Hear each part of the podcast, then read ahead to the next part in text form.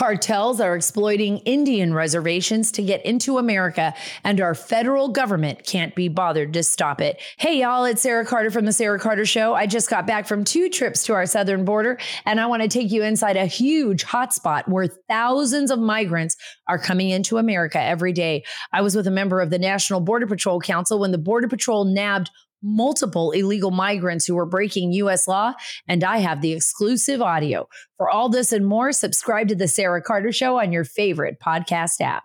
Do this like a cheesy TV show. Oh, hi, how are you? Oh, come on in. No, we're just doing the five minute focus for February the 3rd, 2023.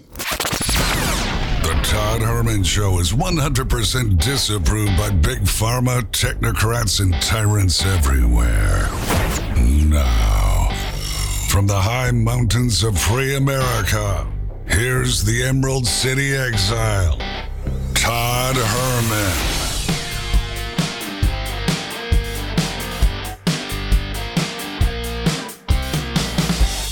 Today is the day the Lord has made, and these are the times through which God has decided we shall live. And this is the five minute focus. It is an opportunity for me to share with you what's coming up in the program. And also, if I could be so bold, it'd be a great chance for you guys to share the show with friends. There's a share button somewhere in that podcast app, and then that way the CIA will know, or they actually will know who you're sharing it with, but that's okay. It's just a podcast. What harm could there be in a podcast? Our one for Friday, which is episode 600 and, well, no, yeah, 616. Is that right? How did that happen? I'm going to answer the following email which I got from a gentleman named Carl. Carl wrote this to me with his own time of his own volition, um, deciding that he would take the time to address the, the issues of the day this way. And here's what he wrote to me. What is it like to be in constant fear of the gays, the trans, school teachers, doctors, government, Klaus Schwab and his think tank, needles, BIPOCs, comedians, Hillary Clinton, and the, he writes in quotes, the media? So I will answer that email uh, to Carl. We'll also talk about who wrote this. Make no mistake about it, we intend to keep bashing the dead white males and the live ones and the females too until the social construct known as the white race is destroyed, not deconstructed, but destroyed. I'm going to challenge this. It's from an august and important academic institution. I'm going to challenge it in the following way Tell me about this white race. Tell me about this black race identify them for me and what makes someone white and what makes someone black. We'll do it that way. But then there's also this from Princeton University. Um, a young woman wrote a piece in the Princeton Daily where she says that they must dismantle the honor code at Princeton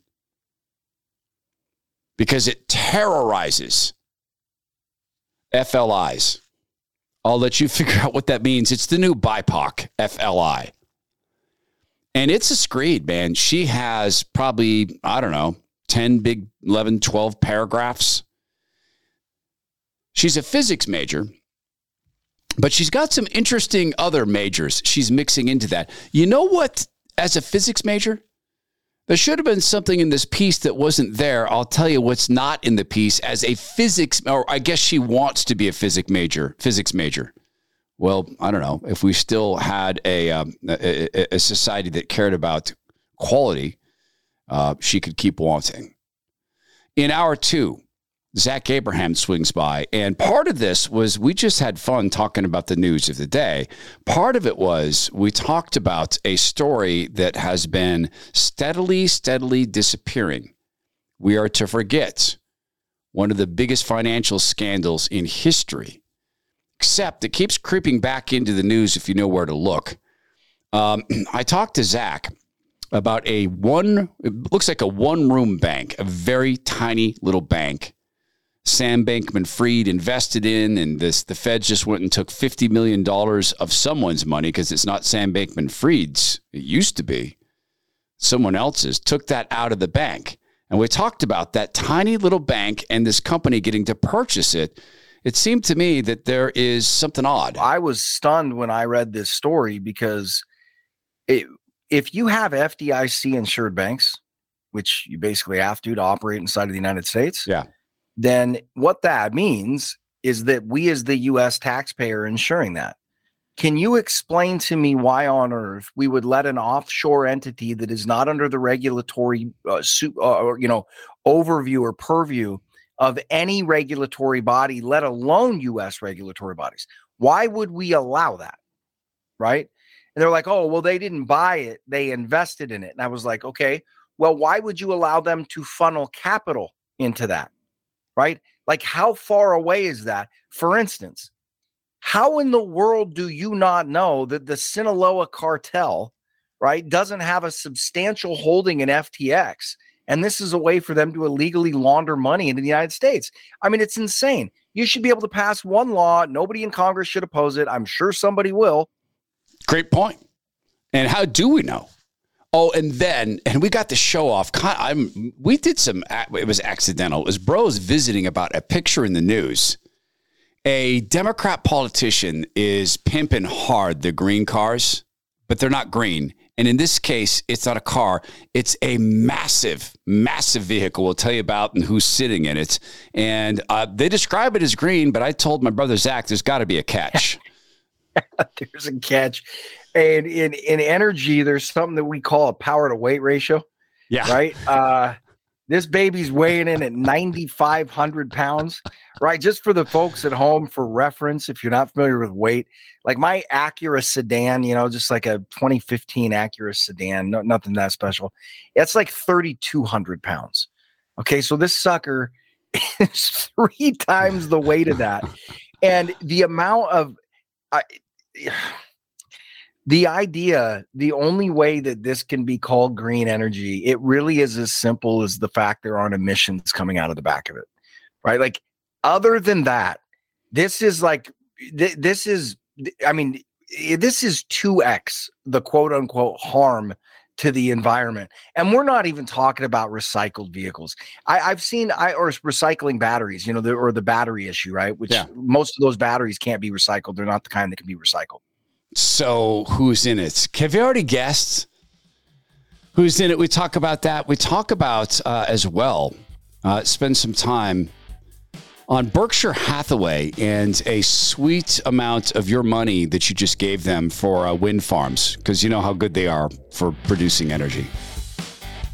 We'll get to all that. That is the five minute focus. Please do spend some time with God. Like, this is a long five minute focus. In fact, it made five minute focus a lie because it's seven minutes. What about 21 minutes with the good Lord? The Supreme Court rejects 14th Amendment arguments for kicking Trump off the ballot. The Biden administration admits secretly flying 320,000 illegals into the country last year, and some unhinged never Trumpers want to ruin the lives of people seeking a no labels third party candidate. I'm Greg Corombos. Join Jim Geraghty of National Review and me each weekday for the Three Martini Lunch podcast. We'll give you the good, bad, and crazy news of the day, and hopefully a lot of laughs too. Follow the Three Martini Lunch on Apple, Spotify, or wherever you get your podcasts. Why are so few singers protesting Hamas? Five for Fighting's John Ondrasik has an answer. Talk to some managers and folks, and, and I have, and you know, there's certain iconic artists that in other times would be writing these songs. I'm like, where are they? And they say, well, you know, they're scared. They're scared for their families. They're scared that their concerts will be protested. But those are the same arguments people used in 1938. Hear more on the Hollywood in Toto podcast, The Right Take on Entertainment. Find it on iTunes or your favorite audio platform.